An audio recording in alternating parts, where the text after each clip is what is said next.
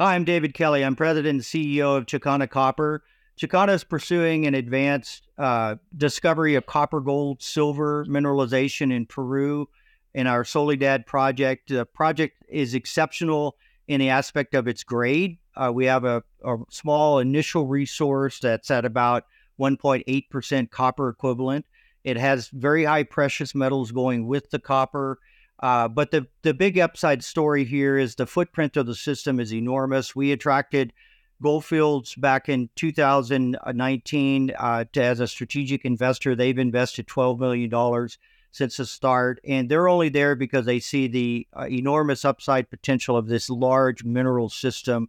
And we're about to embark on a uh, new drill campaign on the south side. We just received a permit after working on that for over two and a half years, and we're very excited about the quality of the targets. Are some of the best we've ever defined on the project, and that will be part of our next initial uh, drill campaign on the south side. Well, that's that's the new news, David. Um, the final approval to drill uh, Mega Golden, uh, La Jolla, and uh, other targets finally through. It what a painful period of time that has been. So what's what's made the difference? Was it just that's how long things take, or is it the, the kind of new attitude by the uh, Peruvian government? Well, it, it's a little of both, really. I mean, that's always been my gripe about Peru is it's a very bureaucratic uh, process. They have a really good mining law, excellent environmental law that regulates mining, but the process that you go through to advance project is very cumbersome. But the, the new administration is making a big difference. Uh, they're very pro mining. They see a lot of foreign investment sitting on the sidelines. A lot of people backed off of Peru,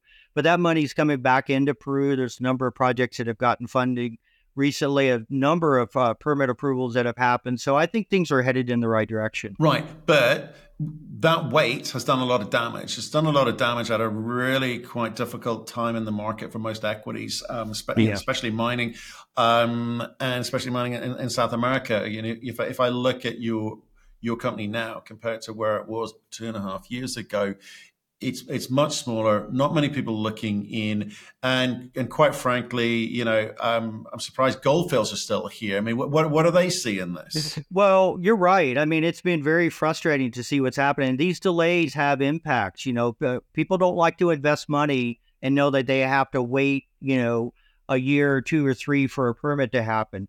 But you know, Goldfields is the seventh largest gold producer in the world. They certainly understand the industry and they're there for a reason. You know, they wouldn't have just come in and and and, and thrown money at something that they didn't think could be uh, tier one for them, and that that's what they're looking for. So it really comes back to geology. We we you know did the initial exploration. We defined this huge gold anomaly on the south side of the project back in 2019. And when they saw that, their first question is, "What is that?" You know, and we said we don't know what it is yet. It's one of the biggest gold anomalies I've ever seen in my career, and I've seen lots of them. And uh, so we started doing the work. You know, we did the mapping, uh, we did geophysics, we did more geophysics, and this thing keeps holding up uh, as as one of the the central uh, heat engine sources to these tourmaline breccia pipes. We always knew that the tourmaline breccia pipes were related to an intrusion at depth there was always speculation that it's a mineralized porphyry, uh, but it was a question of where is it and how deep is it? Well, by moving down to, so we're sitting in a valley like this, and this target sits down in the middle, uh, right on the edge of the valley on the south side. And that valley is defined by a major structure. We know that now. And so Goldfields is there because they see the potential for this next round of drilling to test this large bulk tonnage type of target. Sure, we have the high grade breccia pipes. We have lots more of those to drill. Those are going to be a fabulous resource uh, to advance as a project on its own. But we also have the footprint uh, and the scalability for this project to take off and go tier one with this target, not just the mega gold target, but also the high sulfidation target that we have that sits and is related to this intrusive environment. So we have three different target types to test in this next round the porphyry, the high sulfidation system, and more of these high grade breccia pipes. Right. But like I said, the, the, the, market and the timing for the the time it has taken for this permit to come through has destroyed a lot of value for your for your shareholders for the for the company as a whole. Um, you're going to need to be super super careful, super super efficient with the with the drill um, program, with the drill modeling, and you know what you and, and also prioritizing. Right, so you, you know, you talk about three, you know, three different three different types of targets out there, um, but it's a large land package, and from here to tier one is a long, long road people like Goldfields are going to have a view about how you should do that. That's fine. They've got a big balance sheet. But for you guys, you're going to need to raise some capital. You're going to need to be clear about what you get after first. It's going to be the best stuff first and then work your way down that priority list. So tell me about those conversations. Um, is Goldfields involved? What are the board thinking? You know, how do you raise the money and how, how do you spend it? Yeah. Well, yeah, Gold Fields is very involved. In fact, I just got off a call with them. We we just finished off the final targeting for the the mega gold target area, and I, I again, you know, we're all excited about these targets. They fit together so well: geophysics, alteration, geology, geochemistry. It all just comes together very nicely. Uh, so that's that's obviously a huge priority for them. It's a priority for us too. We also have the high grade breccia pipes. I had a comment the other day that, oh, you're chasing porphyry now. Well, you know, what about the breccia pipes? Well, we haven't forgot about the breccia pipes. They're there. We're still going to continue to drill them. Uh, in addition, we have uh, historical drilling on this high sulfidation uh, zone that hit very high grade. So we would be remiss to our shareholders to not uh, to not target those. So the the, the 4,000 meter drill plan that we have uh, dominantly directed towards the mega gold target because it's such a large target area, right? We really want to understand what's happening within that target area. We have the Estremadura breccia pipe, one of the biggest breccia footprints we've seen in the geophysics to date, plus one gram gold at surface, copper oxides. We know it's mineralized. It's going to add to the breccia resource uh, advancement with time as, as it gets drilled. And then we have this high sulfidation uh, zone that's been drilled in in the past that uh, with very very shallow holes. So all three of those are part of this 4,000 meter drill plan. Okay, okay. So 4,000 meters, it's a good start. I mean, obviously, you know, if, if this keeps giving up, certainly, you know, you know um, copper equivalents of 1.8%, you know, happy, happy days. Um, but let me, let me come back to this, the, the importance of actually signaling to the market and taking sort of baby steps. Otherwise, you know, the money that you raise is going to be super expensive right now. So is that 4,000 meters in one go? Is that you're going to split that up um, depending on how much money you raise? How, do you plan that? Yeah, I think we would plan, uh, you know, to, to, to fully utilize the 4,000 meters. I mean, even 5,000 meters would be nice to have, right? And that's what that's what Gold Fields was commenting on. Based on the quality of the targets we've developed, you know, their view is is more drilling would be even better.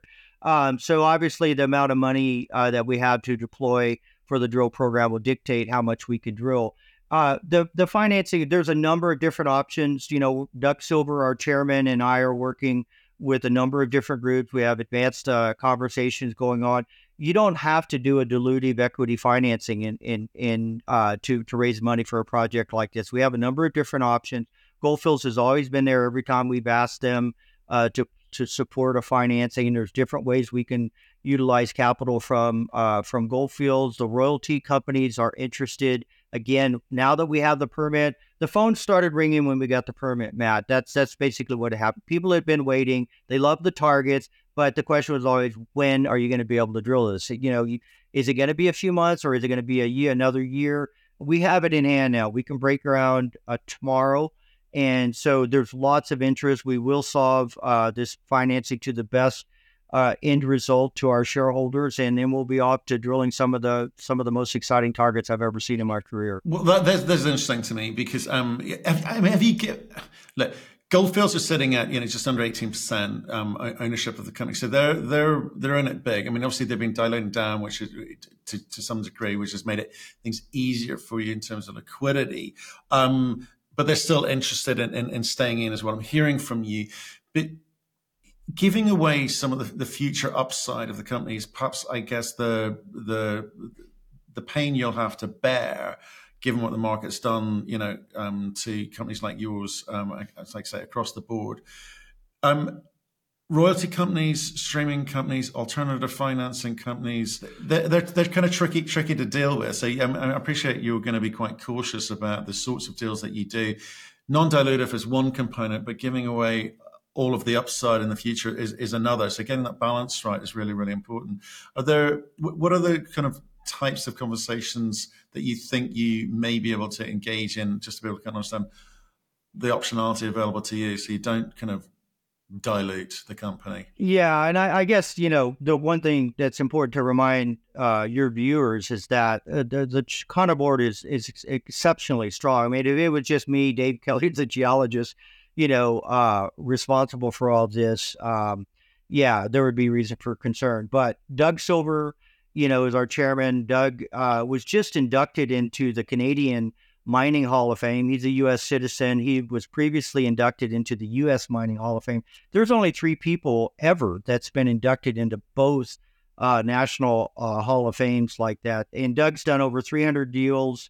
Um, you know, he he he ran uh, Orion uh, Mining Investment Fund uh, to be the biggest fund in the world uh, at the time when he left. So uh, he has tremendous uh, capabilities in the in the financial markets. John Black is the CEO of Regulus and Aldebaran. So we have some serious experience and regimen on our on our board, and I rely on them tremendously. And so we're going to solve this. You know, there's there's royalty streaming, part equity, joint ventures. You know, there's some very attractive joint venture type of uh, deals that still preserve a lot of upside for for uh, for companies, you know, and and we haven't gone there yet because again we we prefer the model where um, you know the, the the the shareholders own the company.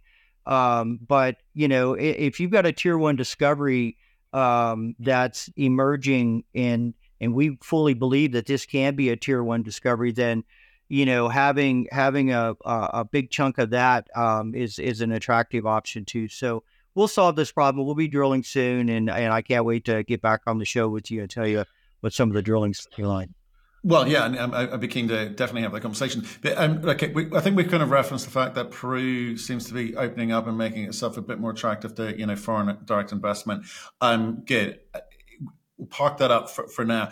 The the other kind of variable which we was we, we looked to is obviously copper price is pretty strong. It's about three seventy five at the moment. I, I, can't believe it's more. Um, but but but but there we go. Um, but it's not being reflected in equity prices. People aren't sort of you know they aren't out there backing the theory. You know, backing the kind of whether it be uh, copper price driven by EV thematic or copper price driven by infrastructure development, copper price driven by the fact that um, there's not a lot of new production coming uh, on online for, for copper. I mean, what, what's your kind of reading of the market, and you know, do you have hope for the future? Well, I certainly do. I mean, you know, the the one thing you can say about a time like this is there's a lot of money parked on the side, right? People have pulled their money out of the market. Uh, it's sitting there it's they're ready to reinvest, but they're waiting, right? They're waiting for the right time. There's a lot of fear still in in a global recession and and and you know what uh, what's going to happen there. But uh, there's a lot of money out there. Um, the the markets will change. They always do. That's the one thing we know for sure is that the markets are cyclical. Uh, I'm kind of perplexed that copper is not higher than it is right now. Uh, but all I can say is is every every month that goes by and copper still sitting at 375 is putting greater demand for uh, for copper in the future. And uh, investment in in exploration is absolutely essential to solving the copper supply decades from now. And we're sitting on an emerging discovery that's going to get bigger.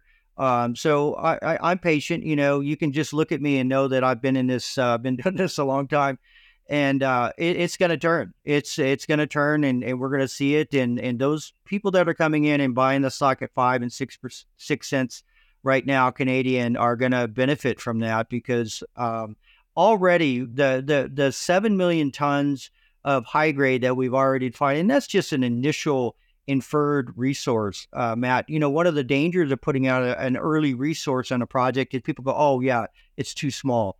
You know, we need something bigger. Well, this is going to get a lot bigger, right? The breccia pipes are open at depth. We have numerous additional outcropping breccias that we haven't drilled yet. And we're, we're not abandoning that strategy. We're adding to that strategy.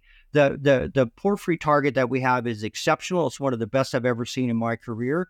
I would be remiss to not not drill that. I mean, I just got the phone with Goldfields and they say they said that has to be drilled, right? There's no way you could walk away from something like that. So we're in a, what we say a target rich environment to to to use some buzzwords there but uh, it, it's it's going to bear fruit. I know it is. Uh, the resource will get bigger on the high grade breccia part of the story, uh, and then we've got this this enormous upside. So I think the downside uh, to investing in Chakana right now is very minimal, and I think the upside is huge.